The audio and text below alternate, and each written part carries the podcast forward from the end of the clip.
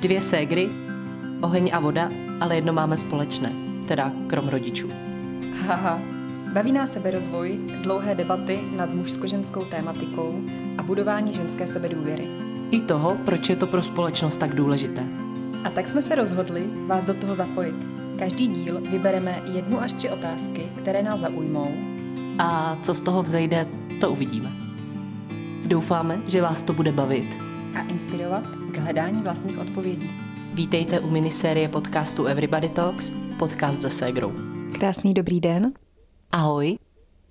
Vítáme vás u květnového vydání našeho sesterského podcastu. No a prosím vás, eh, důležitá věc na začátek, jo. Pokud slyšíte zhoršený zvuk, tak vám chci říct, že to má jednoho jediného vyníka a to moji sestru. No, tak doufám, že berete eh, tuhle informaci trošku s nadhledem jako já. Důvod, proč slyšíte trošku jiný zvuk, je, že natáčíme v jiném prostoru a protože moje sestra je zvukový fírer, jak, jak se sama někdy přezdívá, uh, tak to nese trošku dramatičtěji, jak už to u Benjamínku bývá. A pokud by se vám zdálo, že z tohohle podcastu slyšíte trošku sesterské nenávisti, tak slyšíte správně, protože my se už od včerejška hádáme střídavě nad otázkami, nad to, kde se bude natáčet. Poslední hádka byla teď o to, jestli máš něco říct ty nebo já. A prostě možná, možná uslyšíte takovou trochu jinou dynamiku, ale já myslím, že eh, to je život. To je život, někdy, sou, někdy sourozence milujete a někdy byste ho nejradši jako zavřeli do babyboxu, ale mám pocit, že tam už by se nevešla. Já popojedu dál, protože jsem z nás ta starší a rozumnější, takže... takže Míšo, co máme dneska vybrané za otázky? teď mě napadla taková vtipná, jako, vtipná narážka k té otázce, protože my jsme si vybrali otázku, první, máme dvě, a první otázku jsme si vybrali. Co by si řekla svému mladšímu já? A v tomhle kontextu mě napadlo, že by si řekla svýmu mladšímu já, vyhotí z okna, nebo nebo nikdy nenech rodiče samotný, aby se mohla ta, ta malá příšera stát. Ale tak, to je takový nemístný joke. Takže co by si řekla svému mladšímu já? No tak já bych sem teda navázala, protože si mě teď inspirovala tady, tady tím. Já bych teda řekla v první řadě svému mladšímu já, abych, eh, až mě budeš vyhánět od toho počítače, byla trošku klidnější a neudělala ti tu jizvu, kterou teď máš. A, tak eh, to bych možná si... Ty jsi vyháněla od počítače mě. Já jsem seděla, byla jsem na raketa.cz, že jo, chat pro mladý lidi a moje sestra, protože ano, vypršila ta moje stanovená hodina nebo půl hodina. A moje sestra mě tak brutálně vyhnala od počítače, že na levé ruce mám pěticentimetrovou cc a jizvu od jejich malých vsteklých nechtíčků.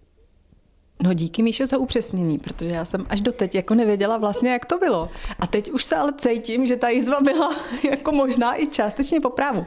Takže možná mi v tomhle případě zkázala svému mladšímu já výborně, jako prvorozený si se skvěle postarala o určení hranic ve smečce.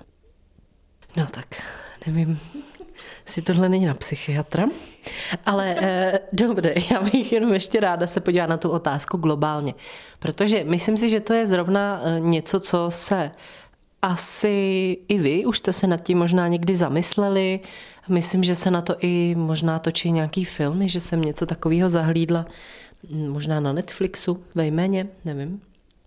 A eh, je to zkrátka nějaká otázka, i podle který si tak trochu určujeme náš dosavadní mentální vývoj, vlastně zdali jsme udělali nějakou změnu, tak trošku se vlastně ujišťujeme, co jsme si ve svém životě už zjistili, čeho se držíme. Takže já si myslím, že to je otázka, na který se dá vlastně hodně zjistit a i proto jsem ráda, že si, že si ji otevíráme tady, protože samozřejmě, co můžeme zkázat našemu mladšímu já, to je hrozně široká škála věcí od, od nějakých vtipných až po ty vážný. A já si ale osobně myslím, že ty vtipný by jsme na začátku mohli dát jako raději. Ta vážná bude jedna nebo dvě. Takže máš nějakou vtipnou historku nebo vtipnou, eh, vtipný vzkaz svýmu mladšímu já, která si ale, což si ale myslí, že to sdělení by pro něj bylo jako prospěšný? No, já jsem na tím přemýšlela, asi jak jsem vážnější typ, tak uh, jsem toho za stolik nemyslela. Ale pak mi světla jedna věc, která mě docela omezovala a úplně jako zbytečně a to neboj se nosit tílka, když je venku 30 stupňů. To bych si vzkázala, protože vlastně v jednom životním období zdravím mojí kamarádku, nemyslím to vůbec zle, jsem si trošku moc k srdci a vážně vzala vlastně informaci, že mám trošku silnější ruce, takže jsem vlastně se místo toho pařila v tričkách. A to teda fakt nebylo příjemný. No, ale to si přesně vlastně jako myslím, že je problém určitě mnohem víc lidí, eh, že eh, já se setkávám často s takovýma názorama, jako že nějaký holky se bojí jít na koupaliště, vůbec svlíknout se do plavek, ukazovat přesně nohy v krátkým, eh, v krátký nohavici, trička s krátkým rukávem a vlastně mají potřebu to tělo schovávat, protože se stydí za to, jak vypadá. A vlastně si myslím, že teď si tady oslovila asi hodně důležitou věc pro spoustu lidí. A eh, že obecně, obecně to vnímání těla je v naší společnosti v tomhle trošku jako ožehavý. Já, já jsem na to točila i jeden podcast, že jo, podcast o našich tělech, ale ty v té době vlastně si tak trošku jako řešila tu svoji váhu, že, jo? že si vždycky byla citlivější na poznámky o váze. No upřímně si to úplně nepamatuju. Já jsem měla vlastně jako uh, určitý období, kdy jsem to řešila víc a pak určitý období, kdy vlastně se to, kdy jsem to neřešila a ani mi to jako nenapadlo, že něco není jako v pořádku. Ale asi jsem víc začala, ano, řešit svoje tělo, já nevím, třeba v 15 letech, kdy jsem výrazně jen tak zhubla a okolí na to jako reagovalo dost významně na to reagovalo a vlastně mi tím dali signál, Eh, že aha, jako teď je to v pořádku, teď je to dobrý prostě, předtím to asi teda nebylo dobrý. Uh, a asi to byl jeden takový první větší uh, moment, prostě výraznější jakoby v tom začít to řešit. No a pak samozřejmě občas bylo období, kdy jsem to řešila víc, občas období, kdy jsem to řešila míň. Ale to bychom se asi dostali jako do trošku jiného odvětví, než bychom chtěli. Jo, ale že vlastně mi to přišlo inspirativní, jak eh, místo toho, aby vlastně jsme byli soustředění na to, že naše tělo je silný, co všechno dokáže, že je zdravý, tak eh, se pak řeší, ne jestli mám jako silný ruce, ale jestli mám dostatečně hubený ruce. A eh, celkově to pak napomáhá vlastně tomu trendu e, nenávisti toho svého těla, právě schovávání se a tak. Víte co, jako podle téhle logiky já bych prostě ani nemohla výjít ven, jo, samozřejmě. A, ale e, říkám si, jako co, jaký by to bylo pro to tvoje malý já, nebo mladý já, kdyby mu někdo řekl, hele, ale jako ty tvoje ruce jsou v pohodě a můžeš nosit ty tílka, i když i když jako možná nejsou jakoby tak vychrtlí jako třeba tvých jiných kamarádek, protože máš i třeba jinou genetiku. Tak jak, jaký by to jako bylo pro to tvý, nevím, 15 letý já, nebo kolik ti bylo? Já jako upřímně si to vůbec nedovedu představit, jestli bych byla schopná tuhle informaci přijmout. Asi by záleželo od koho by ta informace jakoby zněla, protože si myslím, že kdyby mi to řekli rodiče, tak by to vlastně v těch 15 na mě vliv nemělo. Eh, musel by mi to asi říct jakoby někdo z mých vrstevníků, nevím. Nejsem si jakoby úplně jistá vlastně, jakoby, protože v tomhle tom období je asi důležitý i nějaký sociální přijetí v té skupině eh, a asi jako tak teď je to o dost náročnější, protože teď je tady Instagram a podobné další sociální sítě, kde vlastně se mnohem rychleji porovnáváme, takže vlastně jakoby tady by asi jako uh, už to tolik nepomohlo, ale myslím si, že možná v rámci té skupiny, té komunity, ve které jsem jako fungovala, tak tam by to možná jako asi uh, jako pomohlo. Nicméně já jsem to potom asi překonala, už ani nevím kdy, Uh, ale jo, už je, jako teď vnímám, že ačkoliv je to dost vtipná věc, která mě vlastně nějak nepoznamenala, tak jako by to bylo trošku líp by se mi dýchalo, kdybych takovouhle, na takovouhle blbost nereagovala. Vlastně sama sobě, protože jsem si z toho vytvořila já jako ten problém. No, myslím si, že určitě někdo, kdo nás teď poslouchá, si tohle možná teď o sobě zrovna teď myslí. Že má třeba strach jít na to koupaliště, protože se bojí, jak by na něj lidi koukali. Ale uh, jestli vás tohle téma zajímá, tak ho můžeme rozpracovat někdy v dalším podcastu, takže to si dejte vědět. A když jsme se se Ségrou právě na kafe bavili, o, protože už se dá chodit na kafe, to je prostě, to je prostě neuvěřitelný, tak když jsme se o tom bavili, tak eh, mě napadla, hned mi tam jako střelila jedna myšlenka, která se vlastně týká vztahů.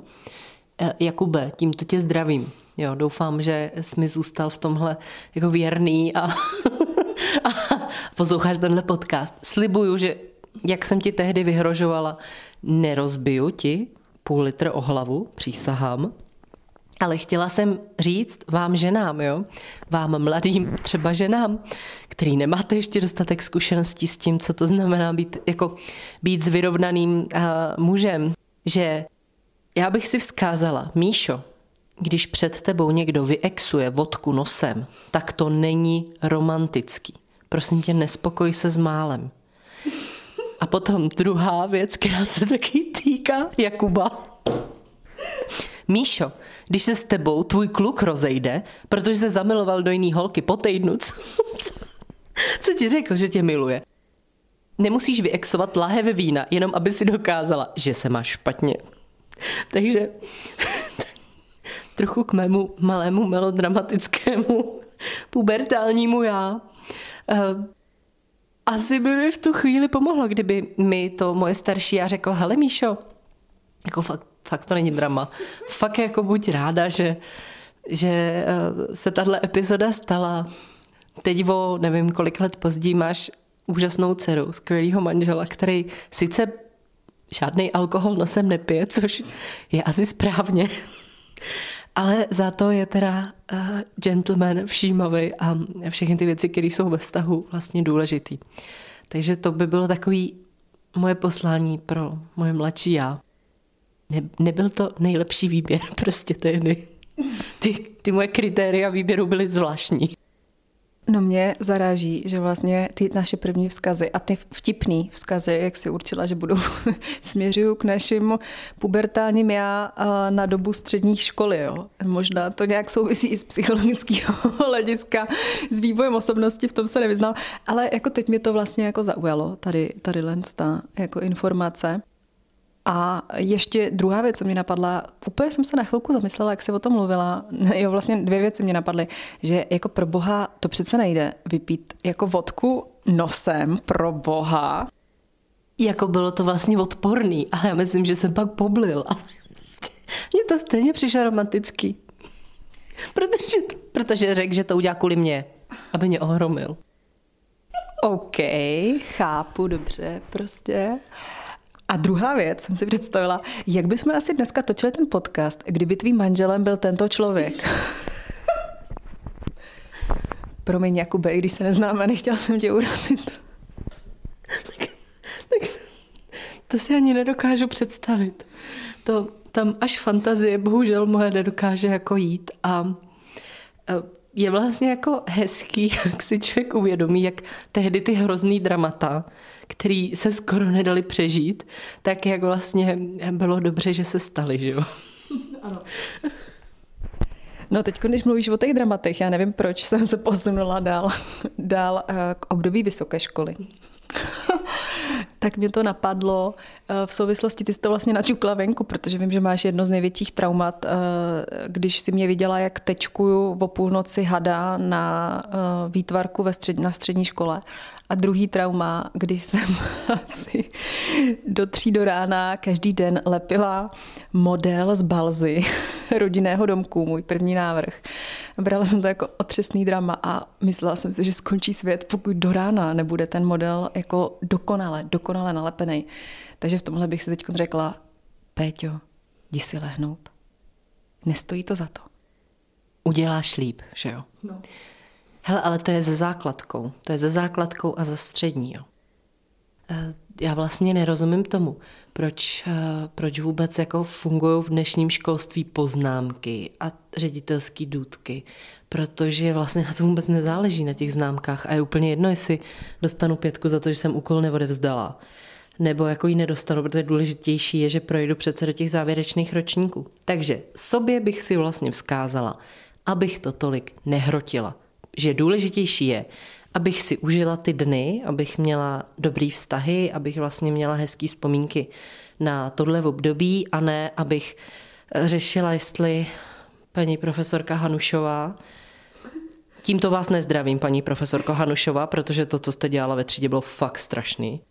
Prostě aspoň bych nemusela jako řešit, jestli to, když se napiju v hodině chemie, tak bude znamenat, že paní profesorka Hanušová k nám přiletí jak tajfun, vyrve nám tu vodu od pusy a vyleje do umyvadla.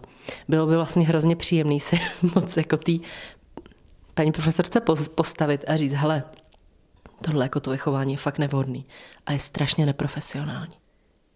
To bych si zkázala, no. Tolik to jako nedramatizuj a neboj se vlastně říct, když se ti něco nelíbí. No s tou základní školou, to jsme teď dostala úplně takový, jsem si všimla, že i moje tělo se změnilo, tak více jako sedlo do té židle a úplně tak jako skrčilo. Já, já, já osobně vnímám období základní školy jako moje nejhorší období v životě. A to musím říct, že se mně i vlastně nám jako staly jako hodně dramatický momenty eh, v našem životě, možná i dramatičtější než většině lidí v tomhle věku. A, a i přesto vlastně tu základku vnímám jako nejotřesnější období, kdy vlastně uh, vás známkujou těma poznámkama nebo těma známkama za to, jestli jste průměrný a jestli posloucháte. To, co vlastně vám říká někdo, o kom ani nevíte, uh, kdo je, co umí uh, a jestli náhodou není o jeden týden v osnovách před váma. Takže já bych si, co se týče té tý základky, vzkázala, že když ti bude někdo z těchto lidí říkat, že jsi blbá, tak tomu nevěř. Což se stalo. Což se stalo. Tímto zdravíme paní učitelku Cvrčkovou. A ano, ale musím říct, že jakoby tam byl jeden moment, který jsem na konci, já naštěstí jako ty devítky měla vlastně za dosttí učinění. A to jediný vlastně si myslím, že mi jako dodalo sebevědomí potom do dalších studentských let. Ale zároveň vlastně tady tomu období děkuji i v tom, že vlastně se v rámci své praxe věnuju i vzdělávání, protože mě hodně zajímá vlastně tím pádem neformální vzdělávání, protože v tom formálním asi všichni víme, jak to funguje a možná každý z nás má nějakou nepříjemnou zkušenost. Hele, to je zraz, vlastně jako jedna věc, proč já upřímně přemýšlím o tom, jestli pro svoji dceru nezvolím nějaký alternativní vzdělávání, protože uh, protože vlastně je docela jako děsivá představa, že moje dítě formuje někdo, kdo já, já nevím, kým je, já nevím, jaký má hodnoty, já vlastně nevím, co se za těma zavřenýma dveřma děje a jaký ty hodnoty mu předává. A jak eh, už jsem říkala, tak paní učitelka Cvrčková byla eh, například schopná mě říct, že jsem stejně blbá jako moje sestra. My jsme chodili na stejnou školu, obě jsme byli v matematické třídě, dost jako chytrý. A eh, stejně jsme se doslechli tobě, tohle. Moje sestra se dozvěděla, že pravděpodobně všechny holky tam skončí jako šlapky.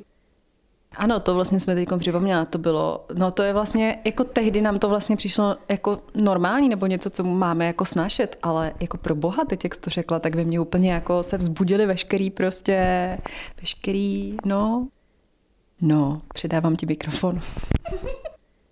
Takže jako, když už i to spojím vlastně nejenom s tou povrchovou myšlenkou, jako té srandy, co bych si řekla, s jakým klukem bych nechodila a eh, jaký, jestli bych nosila tílka nebo ne, tak vlastně dostáváme se do té hlubší eh, roviny. A to vlastně to, že když bych měla nějakým způsobem své mladší já podpořit, tak já bych mu vlastně řekla upřímně, že jsem jako na něj hrdá a že, že jsem mnohem schopnější, než jsem si v té době o sobě myslela, protože jsem si to o sobě rozhodně nemyslela. A že vlastně mám obrovskou sílu zvládnout věci, o kterých se mi ani nesnilo. Takže to, tohle bych si tehdy dodala. Dodala bych si tu péči v tom, dodala bych si uh, takový to opečování vlastně v té oblasti sebejistoty, protože to jsem tehdy vlastně měla dost křehký a nevyvinutý. A nevím, nevím, jestli, jestli by to znamenalo hodně jiný chování v mém životě, jestli bych skončila tam, kde jsem teď. Ve finále jde vždycky asi jenom o to, jako přijmout, že všechny ty chyby a selhání a bolesti nás dovedly na to místo, kde jsme teď v životě. ale určitě by bylo příjemnější cítit se možná v některých rovinách méně beznadějně. No, to si přešla. Já si vlastně jako tady vnímám, že když seš to dítě, tak je strašně důležitý, jak tě tam podporují rodiče. A já musím říct, že vlastně jsem skoro přesvědčená, že by mě vlastně na té základní škole tak ubili tu sebejistotu, to, kdo jsem, kdyby vlastně na druhé straně nestála vlastně naše mamka, která jako, ačkoliv oni vlastně se jakkoliv snažili vlastně mě jako ponižovat známkama a slovama, jenom proto, že jsem vlastně jako nezapadala do průměrného žáka základní školy, tak máma vlastně vždycky říkala, není to pravda, jsi prostě strašně chytrá, moje babička taky. A to mě jakoby od toho rodiče, který je vlastně větší autorita než ten, než ten učitel, tak to mě asi jediný drželo nad vodou, ale já jsem přesvědčená, že pokud tady to zázemí jako dítě nemá a ve škole mu dělají to, co dělali vlastně mě, takže je pak hodně těžký jako fungovat dál. Já jsem teda šťastná, že jsem potom šla na střední uměleckou školu, eh, kde vlastně jakoby to prostředí je úplně jiný, tam vlastně eh, je silně podporující. A potom jsem šla na architekturu, kde, k, k čemu se dostávám. To byla jedna z věcí, když jsem si, když Míša mi poslala tady tu otázku, tak jsem si řekla, že bych zkázala svým mladšímu já, uh, pojďme si promluvit o tom, co to znamená studovat architekturu. A šla by si jako do ní znova, myslíš?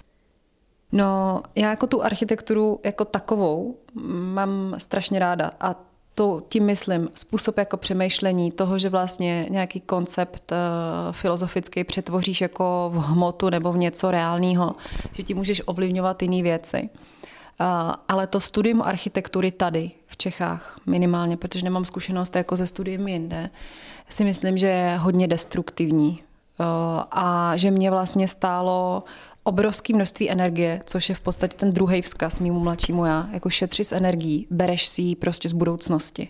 A to teď nemyslím jako frázi, já vlastně jako když odkážu na ten podcast, co jsme spolu točili jako první, eh, o mým eh, zhroucení, respektive vyhoření, respektive nevím, jak to přesně nazvat, tak jsem si vlastně uvědomila, eh, že, nebo dneska si uvědomuju, že ta energie, kterou jsem si tehdy půjčila na to, abych jako po technocích dělala ty modely a učila se na nějaký mechaniky a jako betony pět a podobně, eh, tak jsem si vyčerpala ze současnosti. A v současnosti, když už mám víc zkušeností, víc jako kontaktů, vyšší vize, tak vlastně musím je naplňovat podstatně pomalejš, protože vlastně uh, tu energii jsem nedoplňovala, postupně ji teprve se učím doplňovat uh, a uh, občas cítím, že je prostě vyčerpaná. Takže musím být opatrnější a vlastně mě to brzdí teď. Takže bych si vzkázala opatrně ze svou energii. Pokud byste si chtěli poslechnout ten podcast, tak je to číslo 21, rozhovor s Petrou, můj syndrom vyhoření. No a s tím, co jsem vlastně říkala, se vracím zpátky k tomu studiu architektury, jak se na to ptala.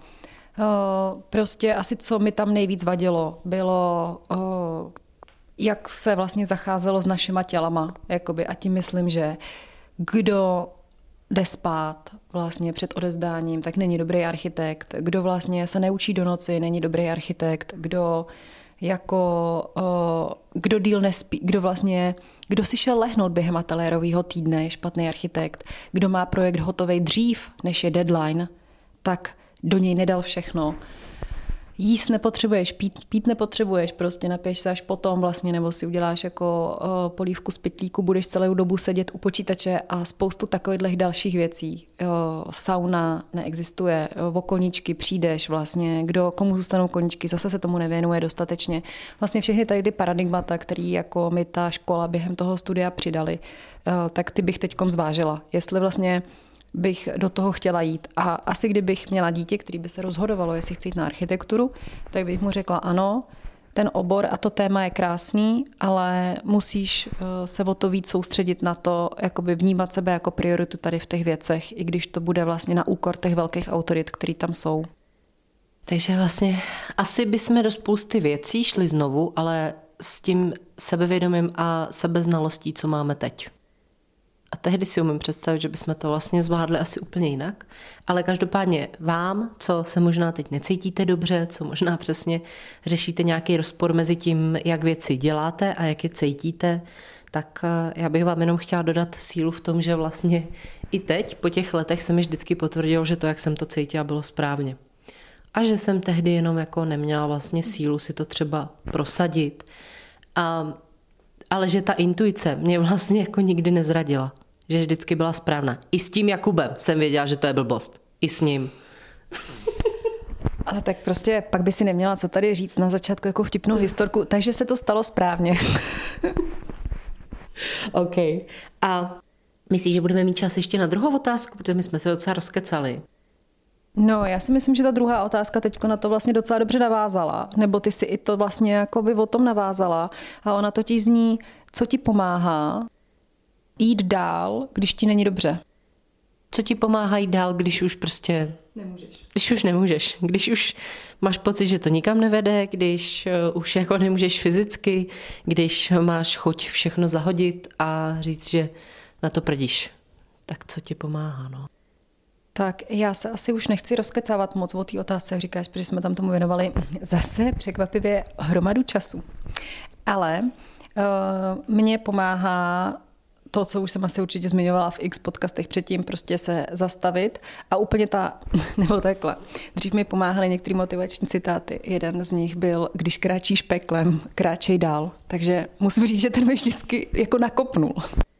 A teď no vlastně eh, v poslední době mi hodně pomáhala teda sauna, eh, procházky a podobně. Eh, sauna už není nějakou dobu možná, takže jako alternativu jsem si našla vlastně jako dechání a když mi není jako dobře, tak já si jdu na, nebo když se cítím vyčerpaná, tak si jdu na 15 minut udělat takový dechový cvičení. A to musím říct, že mě osobně jako hodně pomáhá v tom zpátky se vrátit jakoby k té vnitřní jistotě a trošku mi doplnit energii. No já to mám asi trochu jinak, jo, protože já, když už jsem jako ve fázi, kdy eh, ty, kdy ty projekty nezvládám, kdy už vlastně u mě je to spíš o tom, že mi jako dojde eh, ta chuť nebo dojde víra. A to jsou jako momenty, kdy v podstatě já to řeším dvojím způsobem. První z nich je eh, takzvané fňukání. A to, to, ano, to znám. ano, to znám jako to tvoje fňukání. Takže ano, jedna z variant je fňukání. A ta spočívá v tom, že fňukám hlasitě o svém dilematu a o své bolízce a nechám ty svoje milované blízké, aby mě v tu chvíli opečovali. Takže to byla první varianta, taková jakoby neefektivní, kterou bych vám vlastně nedoporučovala, i přesto, že ji sama občas používám. A to je vlastně něco, co volím, když o nic nejde. To je... Jako Takhle, teď mi to šokovalo, protože Míša tady právě řekla v podstatě, že tuto variantu fňukání používá, když v podstatě o nic nejde. Jo. Tím myslím, o nic nejde jako... O život. Tak, o život. O život, protože bohužel eh, v tom našem životě jsme se jako už potkali se situacemi, kdy šlo reálně o život – a to jsou třeba momenty, kdy e, já se naopak jako velmi významně stahnu a naopak přestanu komunikovat s kýmkoliv. A intenzivně se vlastně napoju na svoje vnitřní zdroje, reaguju na emoce, které mám a následně vlastně po tomhle se zvednu a mám neuvěřitelnou sílu myslím, že jako pohnout horou, vybojovat všechno. Takže neboj, Peťo, není to jako tak, že když o nic nejde, ale jsou to přesně ty věci, které když si dáš pak do kontextu s věcma, které jsou fakt důležitý a fakt v nich jde o ten život, tak za mě o nic nejde. Takže já mám takový dva mechanismy, buď teda sdílení, anebo naopak úplná separace, stažení, kdy vlastně mi není ani příjemný, aby se mě třeba někdo dotýkal. Takový jako zakuklení, vlastně opravdu maximalizovaný čas pro sebe. I vím, že v tu chvíli třeba i minimalizuju veškerý věmy, což znamená třeba zatáhnu závěsy, abych měla skoro tmu, neposlouchám žádnou hudbu a opravdu jenom jako potřebuji klid. To jsou takový moje dva mechanismy, které mě dodávají sílu, lámat skály, zastavovat řeky, anebo aspoň přežít den.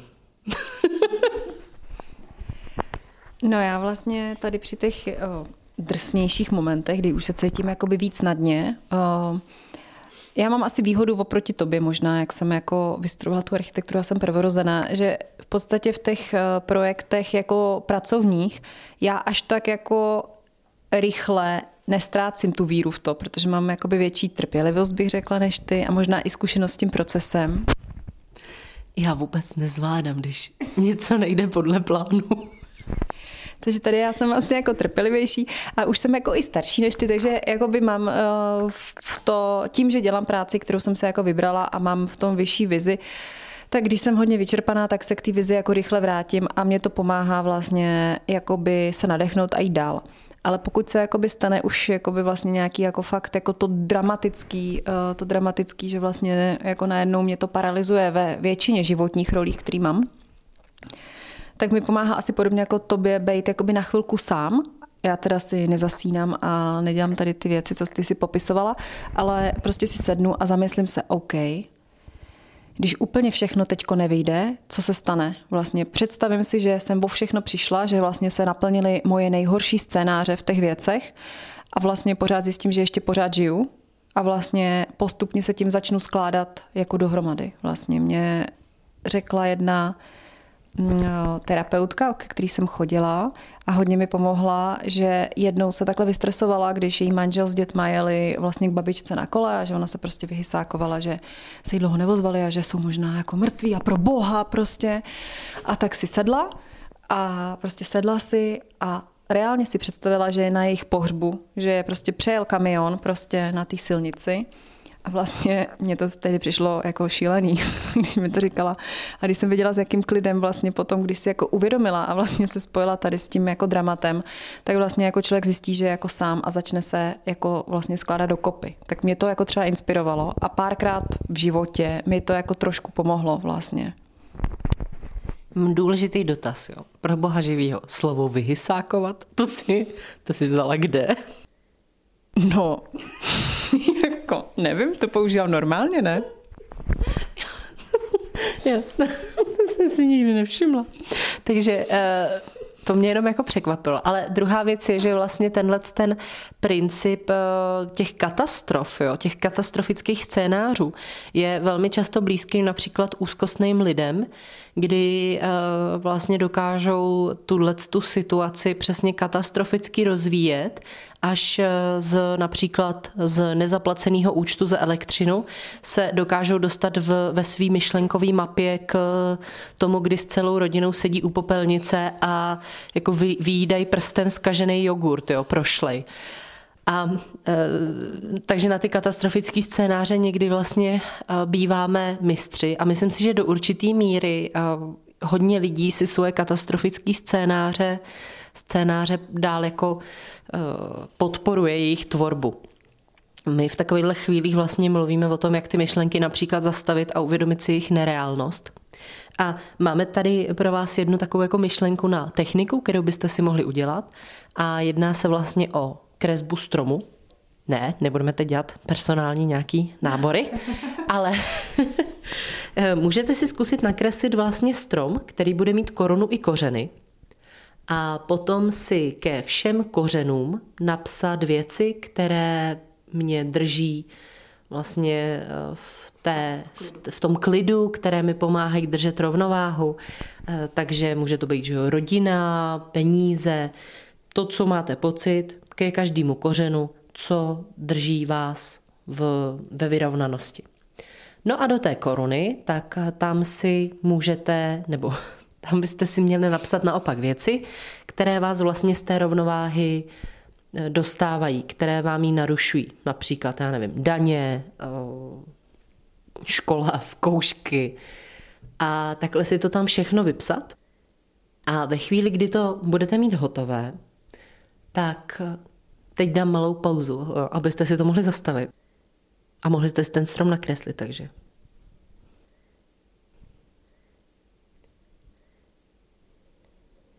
No a teď už to máte hotový, takže se podíváte na ten váš strom a teď si vyškrtejte všechno, o co byste mohli přijít.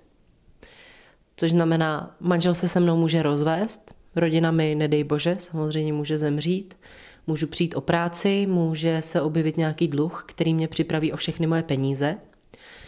A ve chvíli, kdy teda si takhle vyhodnotíte ty věci, o které můžete přijít, což znamená zdroje, které jsou vnější, tak eh, se podívejte na to, co vám zůstane.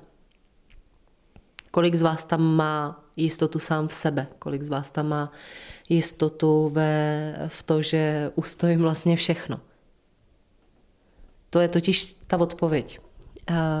My, aby jsme ty věci ustávali, tak nemůžeme být závislí na vnějších jistotách, ale vždycky tu víru v toho, kdo to zvládne, musíme mít prostě ve svém nitru. Jinak, jinak je to až příliš vachrlatý. Já jsem moc ráda, že jsme se vlastně v téhle otázce dostali i jako vlastně k metodě přímo, kterou jste tady mohla říct. Já jsem se jako takhle ten strom nikdy přímo nekreslila, ale z vlastní zkušenosti vím, že mi vlastně podobná metoda pomohla hned na začátku terapie, na kterou jsem chodila právě potom eh, zhroucení. A vlastně terapeut mi tehdy položil otázku, jaký mám zdroje, o který se můžu opřít, když vlastně nastanou problémy. A mě jako dneska zpětně ještě jako šokuje, že já jsem jakoby pod slovem zdroj jediný, co vnímala, byly nějak eh, finance, peníze. A vlastně vůbec mě nenapadlo, že zdroje může být i moje silné tělo, moje silná psychika třeba, to, že mám nějaký metody, kterými se umím v ten moment uklidnit a podobně. Takže mě tady to cvičení na doma přijde strašně jako důležitý, i když vlastně u sebe nemáte nikoho, kdo by vás v tom vedl, ale vlastně si sednout a zamyslet se a napsat tam vlastně cokoliv, protože pro někoho to může být asi v těch kořenech i běh, protože běhám sám a vím, že mě to jako doplňuje, nebo prostě sednu si sám jako na kávu. Asi to může být jako cokoliv ale zároveň přesně pak uh, jsou i případy, kterými jsem se setkala, když si zlomili nohu, tak začali pít, protože byli najednou uvězněný doma a měli zase jenom tenhle. Mm. Například zdroj zpracovávat stres. Takže uh, zvažte si sami, jaký, jaký ty zdroje vlastně máte, jak jsou pro vás stabilní a možná dostanete odpověď na to, že potřebujete na něčem pracovat, něco rozvíjet. A nebo na něco koukat jenom z jiného úhlu. Takže já bych to asi tady v ten moment utla, protože si myslím, že nemá smysl víc o tom debatovat a dáme prostor vlastně i těm, co nás poslouchají, aby se na tím mohli zamyslet. Ale Nevím, jestli by vás pozvala Míša, ale já vás pozvu, protože Míša má tenhle podcast, který tady všichni, jako co posloucháme, známe. A teď právě probíhá hlasování o podcast eh, roku. Eh, a já si myslím, že jako taková maličká podpora eh, a poděkování jí možná za to patří za mě určitě, protože i spoustu témat, ve kterých nevystupuju, jsem si četla, teda poslouchala a podpořilo mě. Takže já vás poprosím, pokud máte aspoň chvilku čas, je to půl minutka a zvládla jsem to i já, tak zahlasujte a může tam být maličký zádrhel a to, že abyste vyplnili vlastně tady ten podcast roku, eh, tak předtím musíte vyplnit nějaký komerční podcast roku, myslím. A většina lidí neví, co tam napsat, jo. Takže um, Míša mi řekla, napiš Vinohradská 12 a pak napiš mě. Takže je to takový malý tip. Takže ano, Vinohradská 12, až vám teď přivedeme tisíce hlasů navíc, tak nemusíte děkovat. Ale uh, v té kategorii vlastně může se účastnit každý, kdo vydal, myslím, že letos nebo v nějakém období, alespoň jeden podcast. Což znamená, že nemusíte být třeba mýma fanouškama, ale může se vám líbit podcast se Segrou, nebo prostě můžete chtít jenom podpořit Segru. A uh, i tak můžete hlasovat. Eh, zase, jde tady o tu myšlenku, ne, že bych si myslela, že eh, můžu vyhrát a porazit třeba opravdové zločiny a tak, ale eh, já se snažím o to, aby ten podcast vlastně se dostal k víc lidem, aby ho víc lidí mohlo poslouchat a čerpat z něj a myslím si, že tohle by mohla být taková jako dobrá cesta, jak by se podcast Everybody Talks mohl objevit i u jiných lidí, jak by na něj mohlo víc lidí přijít. Takže vám děkuju za to, že to zvážíte, můžete tam i něco vyhrát. A Aspoň pokud nebudete chtít třeba hlasovat, tak mě můžete sledovat na Instagramu mk.everybodytalks, kde přidávám fotky k aktuálním podcastům a taky občas přidávám eh, teď videa na Reels. Jmenuje se to Reels?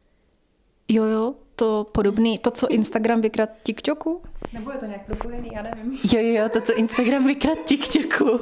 Tak um, tam uh, občas se snažím přidávat taková... Um, někdo by řekl vtipná a někdo by řekl, že ani omylem videa, můžete to posoudit sami. My vám děkujeme za to, že jste nám věnovali dneska pozornost a uslyšíme se zase příští měsíc se Ségrou a mě uslyšíte příští týden. Tak jo, tak děkujeme za poslouchání a mějte se krásně.